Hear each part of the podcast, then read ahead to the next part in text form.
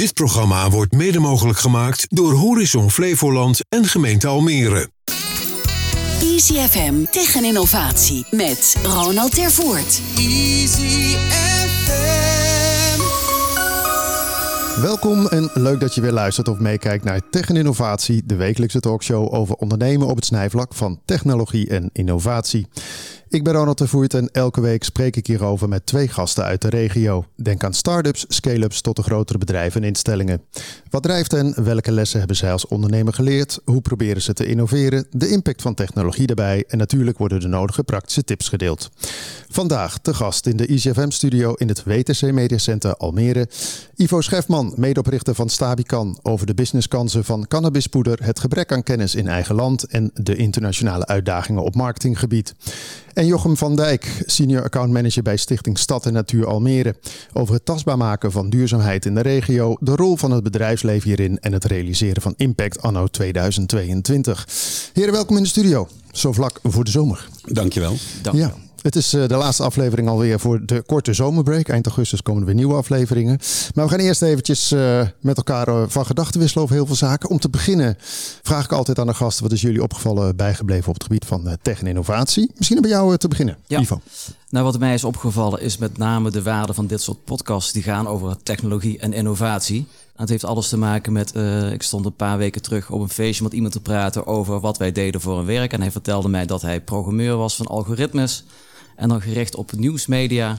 Wat mij verbaasde was dat hij dan programma's schreef die konden achterhalen welke content het meeste aanslaat bij lezers of uh, kijkers. En dat verbaast mij natuurlijk ook niet, want als je het nieuws leest of kijkt, dan zie je, durf je bijna niet te kijken van de ellende die erin staat. Maar dat gaf ook wel weer aan eigenlijk wat de waarde is van dit soort podcasts die jou kunnen inspireren, stimuleren.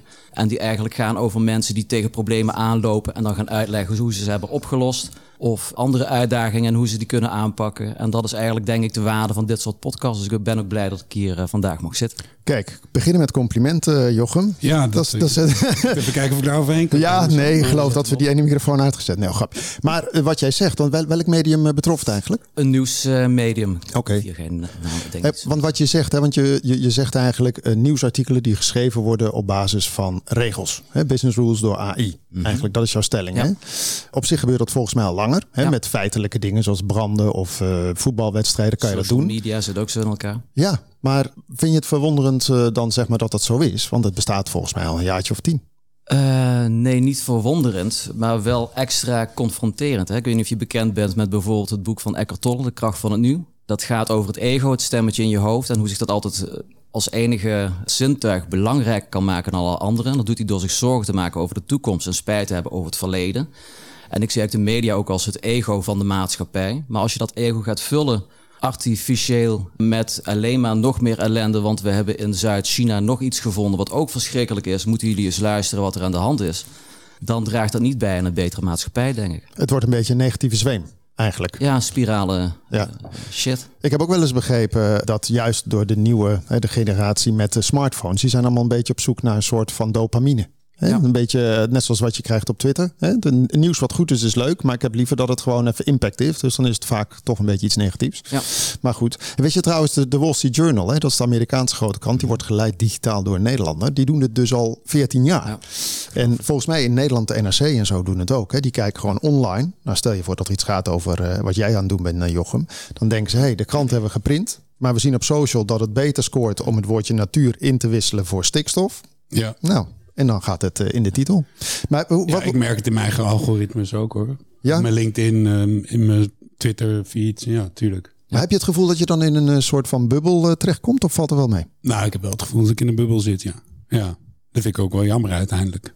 Je wordt wel heel eenduidig uh, geïnformeerd de hele tijd over al die informatie. Over al die nieuws-items. maar goed, ja, dat is nou helemaal de wereld waarin we leven. Oké, okay, ik wou zeggen, ik. hoe stap je daar dan uit? Maar dat is... Uh... Nou, eigenlijk niet. Ja, je zou zeggen, je kan social media's gaan uh, afstoten. Maar uh, ja, uiteindelijk word je ook steeds ouder of zo. Hè? Dan, dan gebruik je het een beetje als, als vermaak. Of zo. Als ja. een soort leeslamp. En als ik zet het ook gewoon uit als het met te negatief wordt. Ja, nee, maar je kan ook ja. zeggen, ik ga achtergronden opzoeken hè, online. Hè? Jij ja. zegt net over deze, dit soort podcasts. Maar je kan ook natuurlijk zelf op zoek gaan. Maar dat vergt natuurlijk weer vanuit jezelf een bepaalde activatie. Ja, nou, wat ik, waar ik sowieso het internet veel voor gebruik nog steeds. Ik heb lang in de muziekindustrie gewerkt. Ik ben ook nog een amateur-DJ, dus ik gebruik het nog wel om muziek op te zoeken. En daar is het wel fijn voor dat die algoritmes zo werken, want je krijgt allerlei eh, feeds van DJ's en zo. Dus je hebt ook weer een positieve kant ervan. Uiteindelijk wel, ja. Het enige nadeel vind ik zelf altijd, al het nieuws is een beetje hetzelfde. Hè? Of je nou AD, Telegraaf, Nu.nl, you name it. Het is allemaal hetzelfde. Maar niet iedere podcast is hetzelfde. Goed zo, jongen. Kijk, Daarom zitten we hier. jij mag nog koffie halen straks. Mag je het halen? Of krijg Nee, nee. Oh ja, jij mag ook. Ja, ik weet niet hoe de verhouding gaat worden. Nee. Hey, hoe is het eh, wat jou betreft, eh, Jochem, eh, op het gebied van technovatie? Wat is je opgevallen? Nou, wat me echt opgevallen was, ehm, of is afgelopen week, is. ehm, nou, misschien is het beter om het even in te leiden. Ik heb een, eh, een zoon van zeven. En die krijgt nu allerlei natuur- en eh, ook milieulessen op school. Dat is heel leuk om, eh, in vergelijking met mijn, met mijn vak natuurlijk, om te zien dat dat ook echt werkt bij die kinderen. Maar hij heeft het ook heel erg geïnteresseerd in het heelal. En er is natuurlijk afgelopen week die telescoop gelanceerd. Die kleurenfoto's kan maken van het heelal. Ja, dat vond ik wel echt een enorme technologische innovatie ehm, om hier te melden.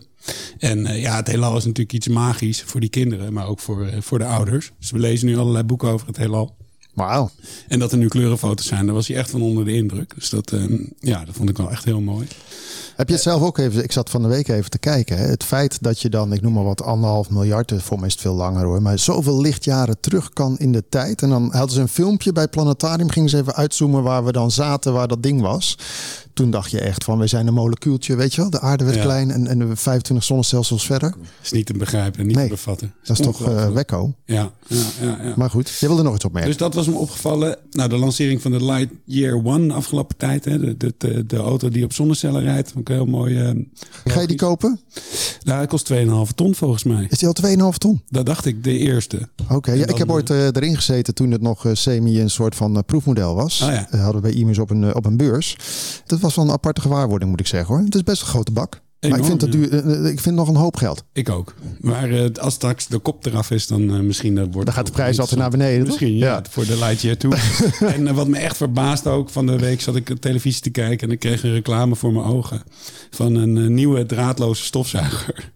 Draad. En van welk merk was dat Ja, dan? dat weet ik niet meer. Maar met Oh. LED-verlichting. Ik dacht wel van, oké, nu slaan we wel een beetje Ja, door. dat is een Dyson. Dat Is volgens mij. Ja, ja, de Dyson, dat kan je ook Nou, wel. deze triggert mij wel. Ik, kan me, ik Oh. Stofzuig heel nu en dan. Oké. Maar die snoer die irriteert mij eigenlijk al eh, zolang ik... Nee, eh, oké, maar dat bestaat al een tijdje. Maar ik dacht, Ja, ja. oké, LED-verlichting erop vond ik wel echt next level eh, innovatie. Ja, nee, maar ik heb hem ook gezien. Toen dacht ik namelijk bij mezelf, eh, wat is het nut daarvan? Maar je zag dan heel veel stof. Dus dat is een Ja, beetje als je hè, de hele dag met een, witte, een wit doekje overal gaat stof zoeken. Maar die Dyson dingen, die, dat zijn best wel innovatieve gasten. Hè? Ja. Maar goed, jij wil er eens eentje we- hebben. Nee, we hebben niet zo'n dure stofzuiger, maar wel zo'n dure eh, föhn. Oh, van Dyson. Mijn dochter heeft nogal veel haar en die sport heel veel. Dus ik zat dus een tijdje terug op de bank. Ik vroeg aan de vrouw van hoe lang feunt zij eigenlijk. Dat was meer dan een uur. Dus ik dacht van als ik me uitreken hoeveel stroom ik me kan besparen... en hoeveel tijd ze kan besteden aan school als ik er een normale föhn koop... of in ieder geval een goede föhn koop, dan eh Oké, oké, grappig. Een mooie goede investering. technologie. Ja, oh, ze heb ik nog niet bekeken. Maar goed, ja, bedoel, sommige dingen denk je inderdaad, waarom is het zonder draad of whatever. Sommige dingen denk je van, eh, ja, Nou, de draad, eh, die snapte ik wel. Alleen die LED-verlichting dacht ik wel van, oké, dat is voor mij echt niks. Jij als DJ de- het nut van de lichten niet. Oh ja, misschien doet hij het wel op je, op je, op je toren.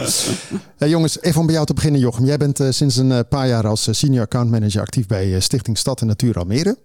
Daarvoor zat je bij muziek, komen we dadelijk wel even op. Maar wat doen jullie bij eh, deze stichting? Nou, Stad en Natuur Almere is een stichting. Wat we eigenlijk doen, eh, basically, is de groene en de blauwe buitenruimte van Almere verbinden met de stad.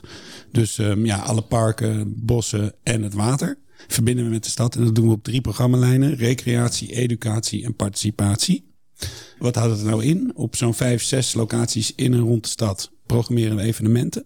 Altijd wel een beetje gelieerd aan thema's als duurzaamheid, gezondheid, groen, natuur.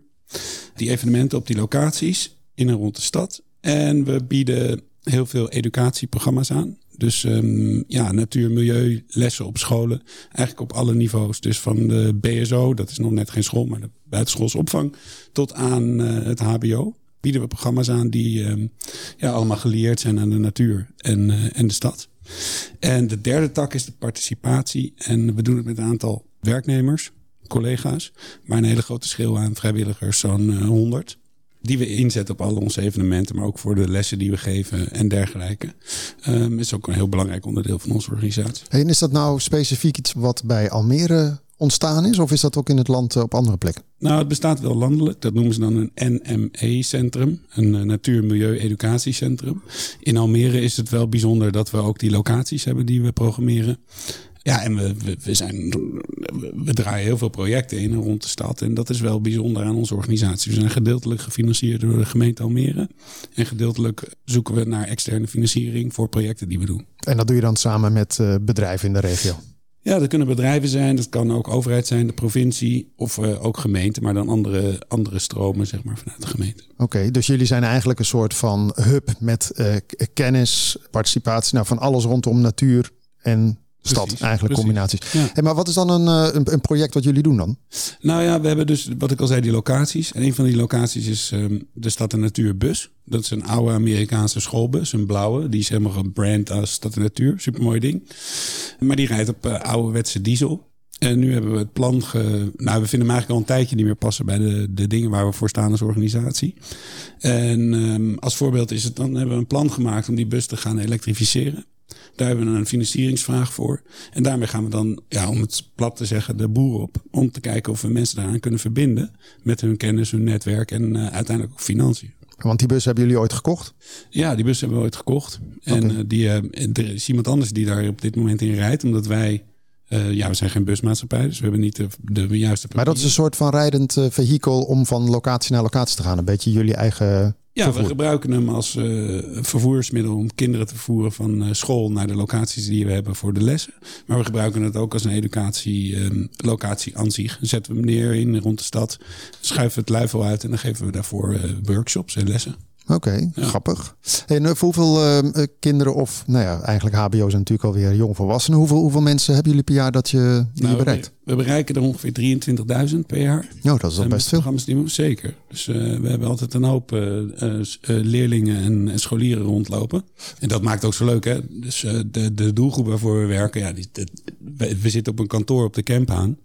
En daar geven we ook lessen. Ja, dan zie je in de zomer gewoon je, de, de kinderklassen vol met witte jassen en loepen lopen ze door de tuinen. Een soort laboratorium wat Ivo ook heeft. Ik hoor ja, jonge ja, voor, voor jouw lab. Maar wat, nou, doe jij, wat, wat doe jij dan in de witte jassen? Wat doen jullie? Nou, bijvoorbeeld, uh, we geven les over de diertjes die er leven in de sloot. En dan moeten ze dat gaan vissen. En uh, zeg maar zo, zo praktisch is het dan. Maar voor de wat uh, oudere leerlingen hebben we bijvoorbeeld een innovatielab bij ons op, op de camp aan. Daar staat een 3D-printer, daar hebben we een digibord. En daar leren ze via de school allerlei dingen. Raken ze eigenlijk als eerste geraakt door techniek. Mooi. Worden ze als eerste. En als je dan even kijkt naar die bus. Want jullie zijn inderdaad geen busmaatschappij. Je bent ook geen uh, autogaragebedrijf. Nee. Wie gaat dat dan allemaal ombouwen? Nou, we hebben een bedrijf gevonden in uh, eind. Het was, de zoektocht was nog niet zo makkelijk. Ik dacht eigenlijk in eerste instantie dat het makkelijker zou zijn om een bedrijf te vinden die dat zou kunnen. Maar we hebben een one-off. Dus we hebben niet een uh, in serie gemaakte bus. En dat maakt het ingewikkeld voor bedrijven om erin te stappen. Dus we hebben in Eindhoven een bedrijf gevonden die zegt dat ze het kunnen doen. En die hebben ook een plan gemaakt. En uiteindelijk hebben we praten we nu met de ROC hier in uh, Almere en de verschillende scholen. Om ook die kennisoverdracht te gaan plaats uh, laten vinden. Zodat we uiteindelijk die studenten die hier technologieopleidingen doen. Of wellicht dat willen gaan doen in de toekomst. Daar alvast bij te betrekken. Okay. En dan maakt het ook wat breder gedragen project in de samenleving en in Almere. Want hoeveel, hoeveel geld kost dat ongeveer dan om zo'n bus te elektrificeren? Nou ja, die bus uh, aan zich ombouwen kost 2,5 ton. Oh. Dus dat zijn, dat zijn wel serieuze bedragen. Daar kan je een, een, een lightje voor kopen. Daar kan je ook een lightje voor kopen. Maar die lightje, daar rij je zelf in. Dus dat is inderdaad dat is ook goed. Maar hier gebruiken we het natuurlijk om die kinderen te enthousiasmeren voor de buitenruimte en technologie. Dus er zitten er gewoon een hele hoop haakjes aan waarbij het een, een toegevoegde waarde is voor de stad. En wanneer moet het klaar zijn, de bus? Nou, we zijn naarstig op zoek naar die financiering. Oké, okay. heb je hem wel gedeeltelijk uh, al voorzien, de financiering? Ja, de, we hebben de gemeente die meedoet uh, voor een gedeelte, de provincie en een aantal bedrijven uit Almere die meedoen. Maar we zijn altijd op zoek naar meer. Oké. Okay. En als die rond is, dan is het in principe het programma, het, het plan wel vrij snel uitgevoerd. Hebben jullie ook niet op de Floriade eigenlijk dan een soort van basis? Want uh, dat gaat ook natuurlijk heel erg over uh, stad en natuur. Ja, nou, de, de, als Stad en Natuur hebben we in het voortraject van de Floriade hard gewerkt aan een educatieprogramma. Namens de Floriade is dat ook uitgezonden naar alle lagere scholen in Nederland. Om uh, ja, als voorloper eigenlijk op de Floriade alvast met die thema's kennis te maken. Ja. ja. Dat hebben we gemaakt. En toen zei de Floriade tegen ons van... Goh, uh, Stad en Natuur vinden het niet leuk om een kavel in te richten. Maar um, ja, we zijn maar een klein stichtingje, om het zo maar te zeggen. Dus we hadden daar de middelen niet voor. Zijn we op zoek gegaan naar partners om dat samen mee te doen. Uiteindelijk hebben we het met um, onder andere Nationale Boomfeestdag en Staatsbosbeheer kunnen realiseren. En we hebben dus een kavel daar waar we een uh, buitenleslokaal presenteren. Dus het is een, uh, een ruimte waar je kunt, ja, je kunt laten informeren, maar ook dingen kunt doen en bewegen. Oké. Het komt uit jouw uh, contraille, Ivo, hè? De, de mensen die de bus gaan doen, het zuiden. Ja, ik kom uit nog verder uh, zuiden, uit Maastricht. Dus, oh, dat is, uh, is uh, Brabant alweer redelijk noord. Oh, ja. Wat ik erg mooi vind aan het initiatief in ieder geval natuur en stad, is dat het niet digitaal is. Dus dat je in ieder geval mensen uit een digitale omgeving haalt en laat zien dat er ook hele andere dingen te doen zijn waar je niet afgeleid wordt door je apparaat. Nou, dat ja. is soms wel best wel moeilijk ook bij ons bedrijf. Want ja, er zijn kinderen die zijn natuurlijk al heel erg op die mobiel gefocust. Ja. En wij proberen ze juist naar de bossen te krijgen om ze buiten les te krijgen. Omdat je dan beter de stof opneemt. Het is leuker, het is gezonder. Maar om die telefoon eruit te halen, dat is wel lastig. Ja. Maar moet je dan niet met iets met uh, AR gaan doen? Dus augmented reality, dat je dan gaat lopen en dan zie je dingen. Even, dat is ja, ook weer techniek, combi, uh, natuur, maar toch. Ja, dat, is, dat zou echt heel tof zijn. En dat doen we ook wel. We doen, nou, we doen meer VR-films hebben we op het uh, Natuurbelevingscentrum de Oostvaarders. Maar het liefst willen we die kinderen gewoon zonder schermen ja. het bos insturen. Heb jij kinderen, Ivo? 12 en 14. Oh, de ideale kat. Ja, die heb ik ook in die categorie ergens. Uh, die, die, die moet je echt uh, cappen op uh, tijd op de telefoon, hè? Nou, dat valt reuze mee. Oh, die, wat is het wondermiddel? Nou, sport. Ze sporten beide, beide redelijk actief. En mijn zoon die sport iets minder dan mijn dochter. En die vindt niks mooier dan met zijn vrienden naar buiten te gaan en rond te hangen. En, te Welke sport hebben we het dan over?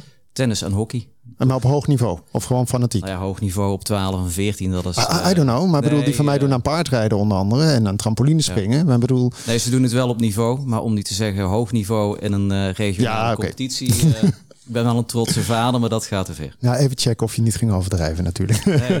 hey, hoeveel mensen heb je nu werken eigenlijk uh, qua collega's, Jochem? Bij Stad en Natuur ja. werken ongeveer 20 man in dienst. Niet allemaal FTE's. En zoals ik al zei, we doen het met zo'n 100 uh, vrijwilligers. Maar zijn jullie nog op zoek uh, naar uh, mensen hè, qua arbeidskrapte, wat er vaker langskomt?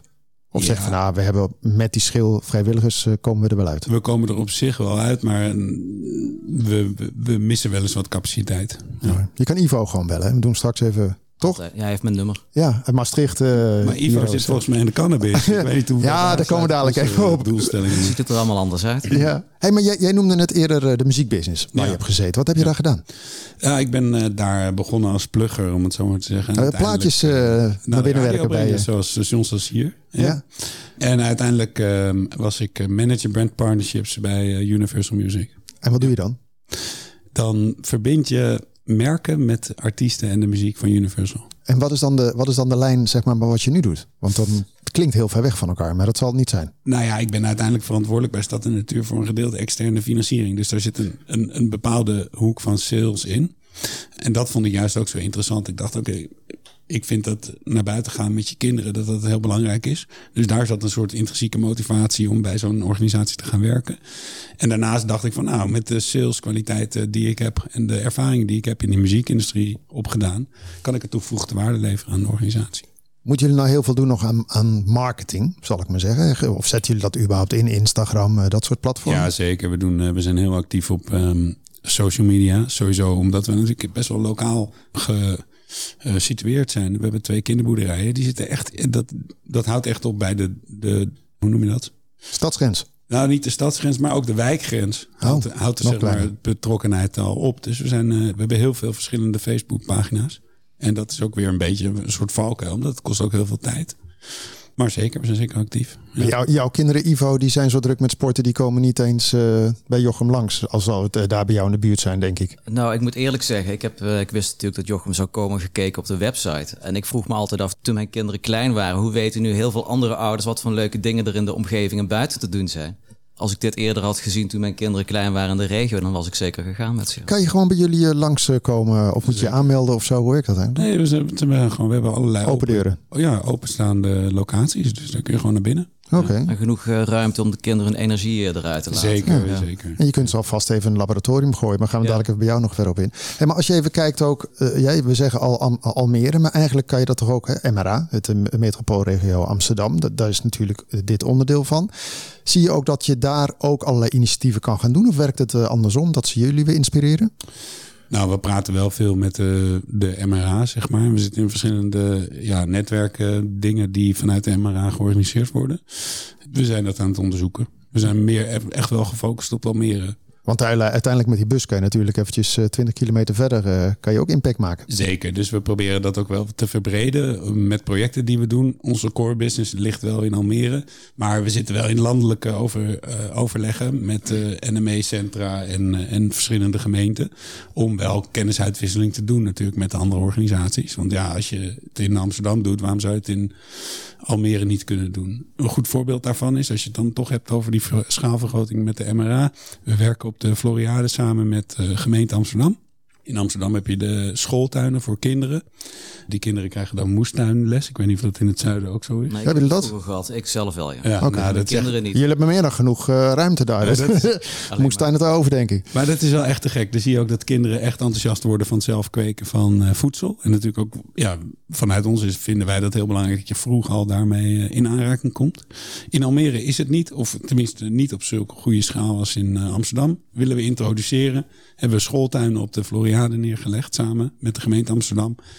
Om zo eh, hier in eh, Almere ook, eh, ja, hoe zeg je dat, voeten aan de grond te krijgen. Ja, want jij, jij zei net ook, hè, er zijn een aantal lokale bedrijven. Hè. Wat ik kon achterhalen was de Ultimum, Breedveld, Horizon Flevoland, Traffic Builders, nog een aantal. Toen dacht ik, ja, dat is natuurlijk heel mooi. Maar het is natuurlijk ook heel hip en trending om duurzaam te zijn als bedrijf. Hè. Ben, je niet, ben je niet bang dat bedrijven op een gegeven moment, net zoals dat je hebt met de Pride en dat soort dingen, dat op een gegeven moment een Adidas komt en die zegt, joh, ja, vinden we leuk. Weet je, dat ze een beetje weglopen met jullie goede initiatief. Hè? Een beetje kapen van de, de duurzaamheid. Ja, als manager. Partnerships. eh, Nee, maar bedoel, heb, ik heb je dat niet met bedrijven willen natuurlijk graag eh, een beste voetje voorzetten, Ja. je wel? Dat ze dan zeggen, oh, we, we willen wel mee, maar dan willen we wel, of, ik noem maar wat, eh, met een logo op de vlag of zo. Of, eh, Nou ja, als er zo'n voorstel komt, laten we dat in ieder geval bekijken. Op Ah, eh, ja, ik zie een case-to-case twinkeling in je ogen. Ja, oké. Om het zo maar te zeggen. Wat mij betreft is er best veel mogelijk. ja. Ja, we hebben wel een doelgroep die is natuurlijk heel jong. En ik weet niet of je daar echt van dat soort sponsor dingen aan kan Nee, maar dat, de, de, de, de vraag die ik stel is omdat ik wel om me heen zie dat aan het begin zijn dingen altijd een beetje aftasten. En de first runners, nou oké, dat is allemaal top. Maar daarna komt de grote commercie die dan denkt, mooi, we hebben een mooie plek. Nou, als we zo'n kans krijgen, dan zullen we hem niet meteen af, Nee. af, afzwaaien, denk ik. Ik zie je nog niet lopen in allemaal merkkleding hier, dus eh, vooralsnog gaat het eh, goed. Hey, nog even eh, een paar dingen. Jochem, gedurende de zomerperiode, gaan jullie heel veel activiteiten doen? Is dat juist een beetje het hoogtepunt van het jaar ook? Ja, qua evenementen is het wel het hoogtepunt van het jaar, de zomer. En eh, ook eh, straks in september, als de scholen weer beginnen, dan, eh, ja, dan komt de stroom met lessen weer op gang. En mensen kunnen dan gewoon bij jullie kijken op de website. Zeker. Zoals wat Ivo al gedaan heeft. De website, de, de Facebook volgen en de Instagram. Oké. Hey, wat is dan de grootste uitdaging tot slot even voor jullie dit jaar? Nou, voor mij persoonlijk de bus. Voor onze organisatie eigenlijk ook. Tot wanneer eh, kunnen mensen eh, zich melden of inschrijven qua Ze geld? zich- Ze kunnen zich altijd melden. Nee, maar ik bedoel, jij zal ook een punt hebben dat je zegt, ja, na november eh, moet het wel een bepaald bedrag binnen zijn. Ja, ik, ik had eh, de stip op de horizon ongeveer in oktober gezet. Dus daarvoor wilde ik wel kijken of die financiering rond kon krijgen. Ja. Wat is een beetje een bedrag waar jullie al heel blij van worden? Ja, natuurlijk, van elk geld word je blij, maar ja, dat, eh, dat gaat het dan van 5 tot 10.000 euro? Precies, het kan, even- kan ook voor hele kleine bedragen. En daar kunnen we ook echt wel iets voor terug doen eh, qua exposure natuurlijk. Oké. Ja. Nice, nice. Nou, Ivo, ja, cannabis en eh, dit soort dingen. Het, het ligt in elkaars verlengde, maar eh, Dat is ook natuur. ja, precies. Hey, maar even om eh, bij jou, eh, want jij bent een van de twee oprichters van eh, Stabican. Een eh, start-up op het gebied van eh, cannabispoeder. Eh, nou ja, als je dat dan zo hoort, dan denk je bij jezelf, oké, waar gaat dit naartoe? Ja. Maar welk probleem lossen jullie op? Nou, wij helpen bedrijven bij het ontwikkelen van producten op basis van cannabis. En dat kunnen dan zowel voedingsmiddelen zijn als geneesmiddelen. We hadden in eerste instantie de insteek om zeg maar, van een farmaceutisch perspectief. Dus ons hele team komt ook uit de farmaceutische industrie. En wij ondersteunen bedrijven dan op eh, drie verschillende manieren. Op de eerste plaats ontwikkelen en produceren wij ingrediënten van farmaceutische kwaliteit. En dan lossen wij problemen op zoals bijvoorbeeld de houdbaarheid, stabiliteit heet dat dan bij ons. Biobeschikbaarheid, dus van hoe worden bepaalde stoffen beter opgenomen in het lichaam en op welke plek. En een andere hele derde belangrijke is, ik weet niet hoe bekend jullie zijn met extracten uit planten. Maar bij cannabis zijn heel veel mensen bekend met hoe plakkerig het is. En je moet het meer vergelijken met een boomhars. En als je een boomhars wilt verwerken in een ander product, dat is redelijk ingewikkeld. Dus wat wij maken, eigenlijk van, wij maken van bruin plakkerig spul, maken wij wit poeder. En dat kan dan verwerkt worden in andere producten. En een andere tweede activiteit die wij doen, die is meer gekomen vanuit een beperking waar wij tegenaan liepen. Dus zoals ik net zei, wij maken van bruin plakkerig spul, maken wij wit poeder. Maar net zoals bruin plakkerig spul uh, verschillende stofjes kan bevatten, is dat ook zo bij wit, uh, wit poeder. Maar als je dat aan ontwikkelen bent, dan wil je weten wat er in dat poeder zit. En zitten daar wel die actieve, die werkende bestanddelen in. En dan ga je normaal naar een analytisch testlaboratorium toe. Maar omdat het zo'n nieuwe industrie is en cannabis, of in ieder geval planteningrediënten, uh, plantenstoffen, toch iets ingewikkelder zijn dan heel veel mensen denken, konden wij geen uh, analytisch testlaboratorium vinden wat en zo snel kon reageren. Want wij maken iets in een laboratorium en we wilden zo snel mogelijk weten wat, het, wat we gemaakt hebben. Aan de andere kant liepen we tegen een stukje prijs. Dus wij hebben uiteindelijk zelf een analytisch testlaboratorium opgezet. De overcapaciteit die gaan wij commercieel in de markt zetten voor andere bedrijven die tegen vergelijkbare problemen aanlopen. En daar hebben we nu een eh, goed ingericht laboratorium voor in de Berg op Zoom, want we konden nergens een laboratorium vinden. Dat is toch wel grappig. Hè? Hier heb je ruimte genoeg. Je zit trouwens ook een aantal farmaceutische bedrijven natuurlijk in Ja. de regio. Hè? Ik bedoel, uh, Roche zit er en nog een paar. Dus, uh, maar, maar zover kwam je niet. Nee, je moet een. Je, eh, je vond al ver genoeg natuurlijk, Berg op Zoom. Nou, vanuit. dat niet, eh, want niemand van ons komt uit uh, Bergen op Oh. Zoom of die regio. Ik ben ook sneller hier in Almere dan in Bergen op Zoom vanuit Maastricht. Maar het probleem is, het moet eh, vrijstaan. Dat laboratorium van Roche, daar zit Roche in natuurlijk. En je moet een vrije eh, laboratoria hebben die voldoen aan de voorwaarden. Plus dat ze je wil, moeten willen accepteren. Hangt toch een bepaald taboe over eh, cannabis, zoals je kunt voorstellen. Ondanks dat het farmaceutisch is wat wij doen. En een andere activiteit, dat is de laatste waar wij mee bezig zijn. Dus wij doen ingrediënten ontwikkelen, wat ik net zei. Wij doen analyses uh, op uh, plantenstoffen, maar ook uh, daarbuiten.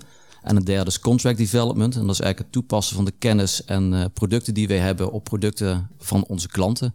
Want ons proces is niet alleen toepasbaar voor stoffen die uit cannabis komen. Eigenlijk hebben wij een platform ontwikkeld dat voor heel veel verschillende vetoplosbare stoffen die tegen vergelijkbare stabiliteits- en verwerkingsproblemen aanlopen, een oplossing kunnen bieden. En zo zijn we met verschillende partijen nu al in uh, gesprek. Uh, eentje op het gebied van kruidengeneesmiddelen, die helemaal evidence-based werken. En maar die willen bijvoorbeeld de stabiliteit en verwerkbaarheid optimaliseren.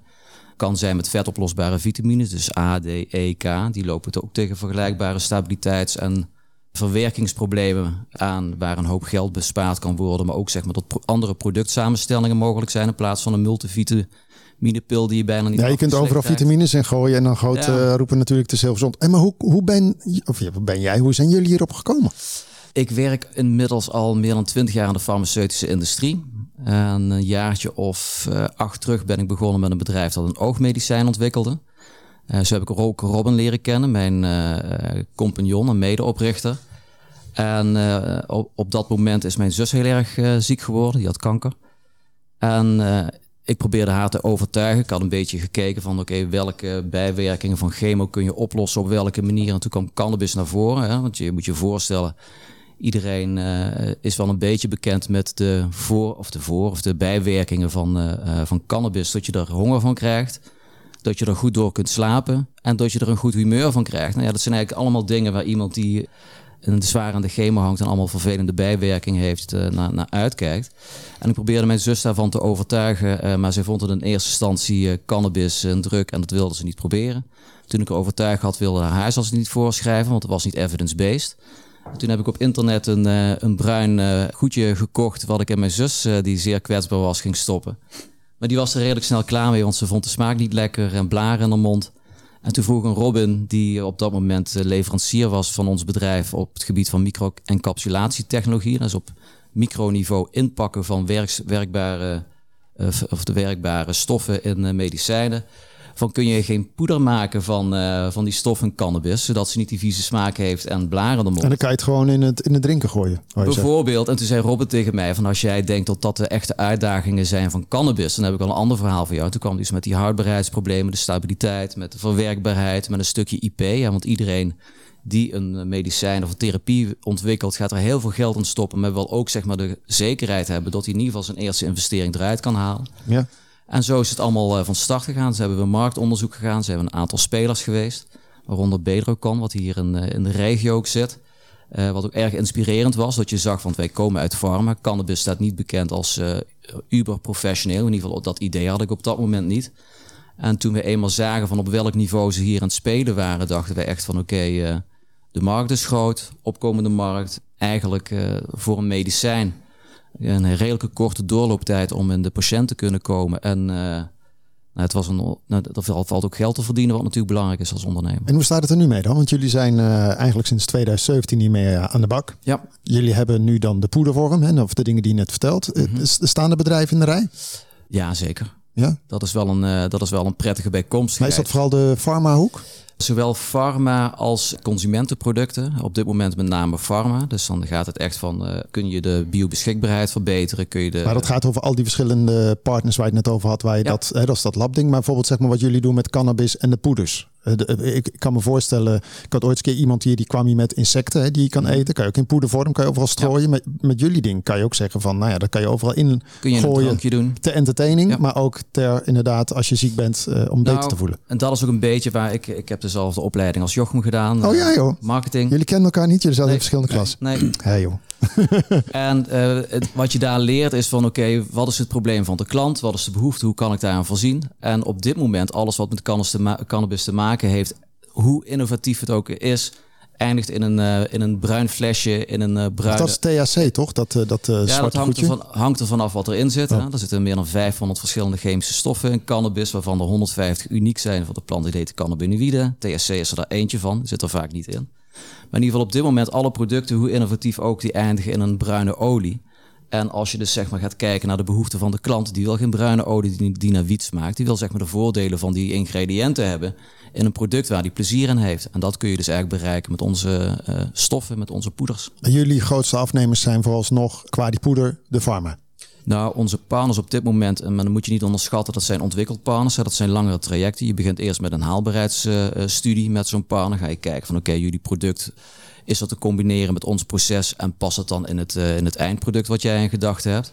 Maar wij zijn ook nu in gesprek met mogelijke partners die willen consumentenproducten doen. En dat zijn vele kortere trajecten waar ook zeg maar de return, uh, nou ja, of in ieder geval de inkomsten veel sneller. Uh, waar, waar moeten we aan denken dan qua consumentenproducten? Dat kan van alles zijn. Dat uh, in Amerika. Maar je bedoelt, je hebt energy drinks, uh, cannabis drinks zijn er van al. CBD-drankjes zijn er. Uh, in Duitsland zijn ze de recreatieve markt aan het opengooien op hele korte termijn. En dan zal ook THC in andere producten gaan komen. Goed, THC, dat is een van die goede voorbeelden van een instabiel stofje. Als je dat uit zijn natuurlijke cel haalt en het komt in contact met licht, lucht of temperatuur, dan gaat het over naar CBN. En je kunt natuurlijk niet een product in de markt gaan zetten wat vandaag 10 milligram THC is en morgen weten we niet wat het is. Mm -hmm. dus, blijft, maar zoals, ja, blijft de werking dan wel hetzelfde eigenlijk?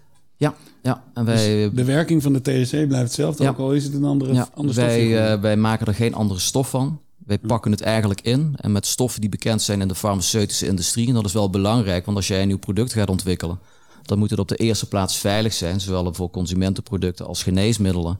En we hebben dus zeg maar, het product zo ontwikkeld dat dat uh, in ieder geval snel door uh, veiligheid kan of eigenlijk niet hoeft, omdat het allemaal op die manier is samengesteld. Maar je zegt eigenlijk dus, het kan in food and beverage, kan je ja. dit ook terecht uh, zien komen. En ja. dan hebben we het ook over partijen, ik noem maar wat, de Heinekens van deze wereld ja. of de Unilevers. Die, is, is, dat, is dat echt een upcoming trend dan? Ik bedoel, alcohol is natuurlijk niet goed, dat weten we allemaal. Voor mij is dat slechter op de lijst onderaan dan, dan cannabis. hè? De softdrugs versus harddrugs eigenlijk. Dat is ook gek hè, dat dat zo is, maar goed. gaat er nu een shift komen dat we meer aan de cannabisachtige producten gaan de komende jaren? Nou ja, als je kijkt... In, in Volgens jou natuurlijk wel, maar nee. Tuurlijk nee. is dat zo. nee, maar even qua trend. Nee, als je kijkt, nou trend, het is uh, een ontwikkeling die, uh, die al bewezen heeft dat het groter is dan, dan alcohol. Bijvoorbeeld een aantal staten in Amerika die al over zijn gegaan naar recreatief gebruik van cannabis, inclusief THC. Want THC is het psychoactieve stofje wat vaak op de opiumlijst staat. Daar is bij, bij in ieder geval die staten van Amerika die over zijn gestapt, zijn de belastinginkomsten op cannabis hoger dan de belastinginkomsten op alcohol.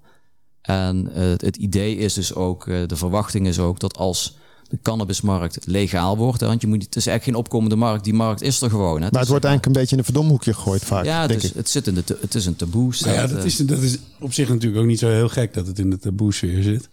Ja, maar toch, je kan er allemaal goede dingen wel mee doen. Hè? Hoe zit het dan met jullie patenten en zo? Dat, dat heb je neem ik aan, toch? Uh, ja, en dat is ook het mooie van een ervaren team. Uh, de lessen die wij in het verleden hebben gehad. Uh, bijvoorbeeld mijn eerste les was... ga niet eerst een product ontwikkelen en dan een patent schrijven... en dan kom je erachter dat het eigenlijk niet te beschermen valt. En als het te beschermen valt...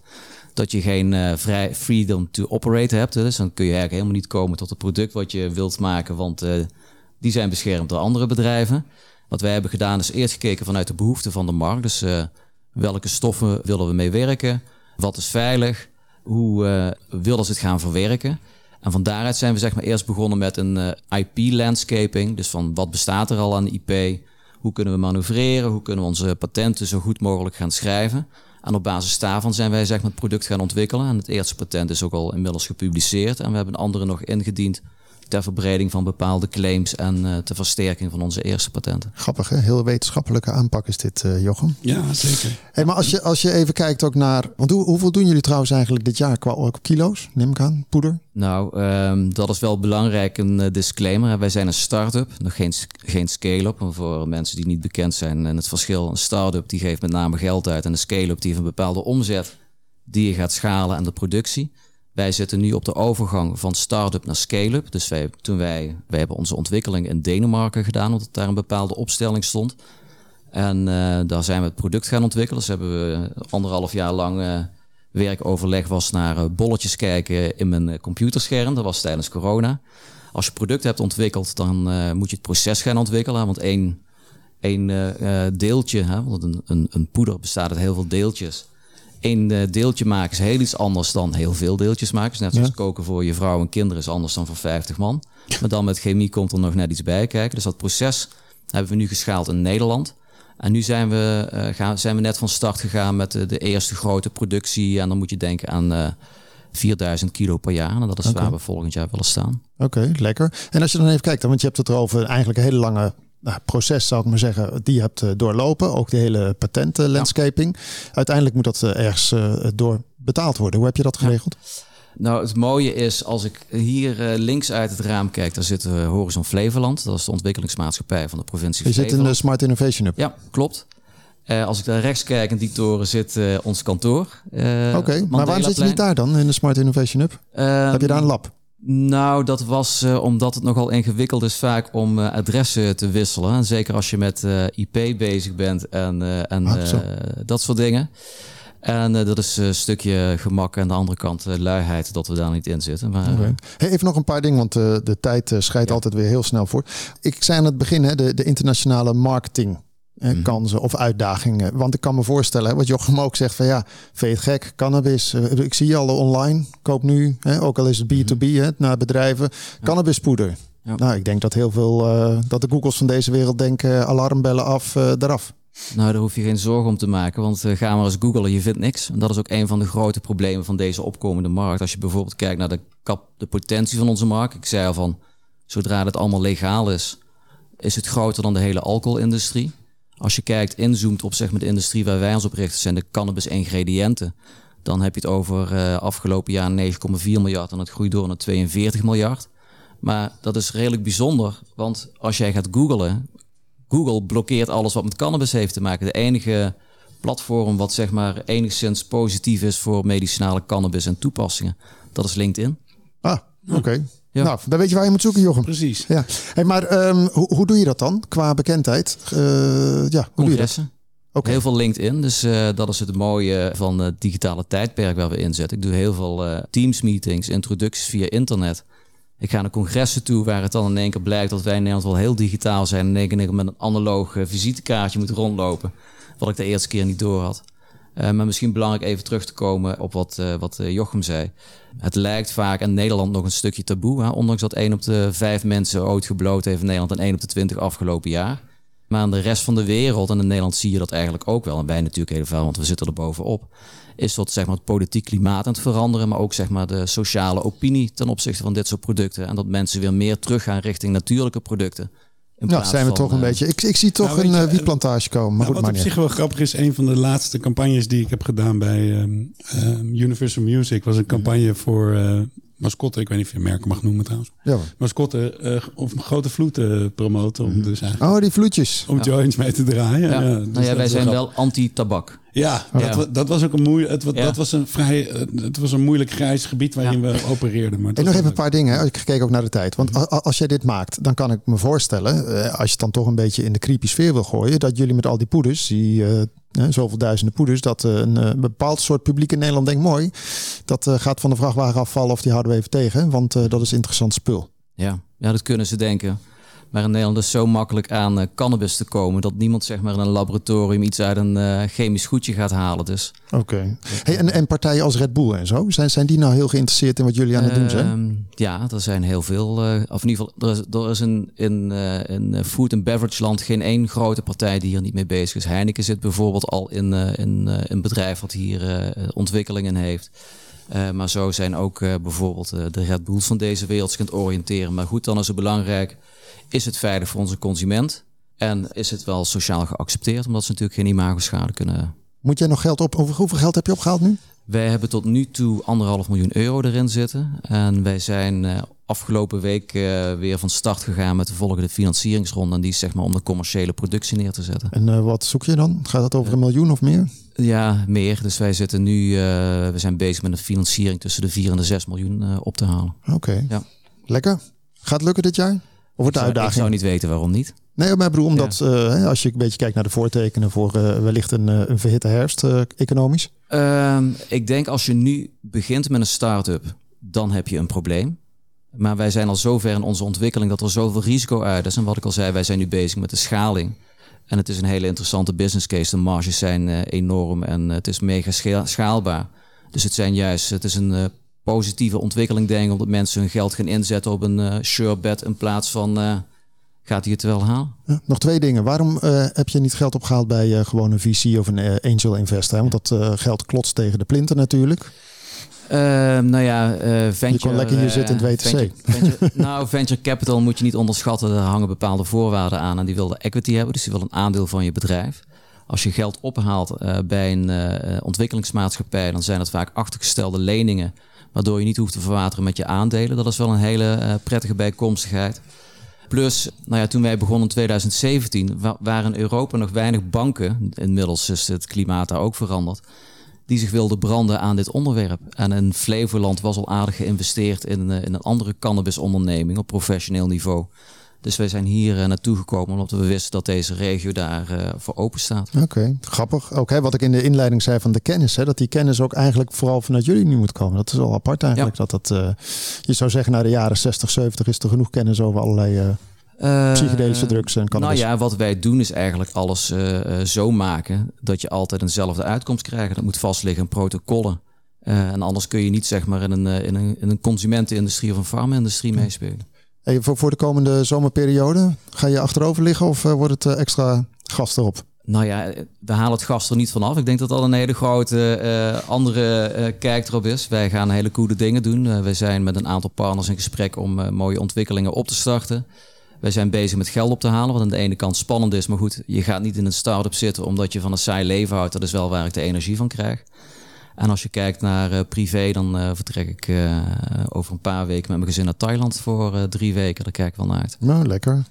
Jullie kunnen geen geld ophalen hè, als stichting zijn. Je kan niet eh, op die manier een beetje aan de bak eh, qua Nou, we kunnen het op projecten kunnen we dus op zoek naar financiering, zoals bij de bussen. Dan zoeken we gewoon naar externe financiering. Dus dan kunnen we zeker. Maar ik bedoel, je kan niet bij een Horizon of een... eh, dat is echt allemaal voor start-ups en scale-ups, toch? Ja, nou ja, Horizon is natuurlijk Dat wel. is dan foutjes weer of zo. Nou ja, als je het hebt over de energietransitie en eh, CO2-reductie, dat zijn natuurlijk wel punten waar ze wel in zouden kunnen investeren. Oké, Ja. oké. Oh ja, trouwens, ik zei ook, hè, ze zijn een van de partijen bij jullie Zeker, natuurlijk. eh. praten met ze, ja. Oké, dat is wel overeenkomstig. Hey, dan even richting het eind van het programma. Vraag ik altijd even waar eh, je je op verheugt komende week. Nou, jij verheugt je waarschijnlijk op het inpakken van je koffers.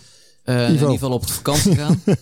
Oké. aanzakelijk wat ik zei. Van wij zijn, eh, je moet niet vergeten, wij zijn al een aantal jaren bezig met wat we aan het doen zijn.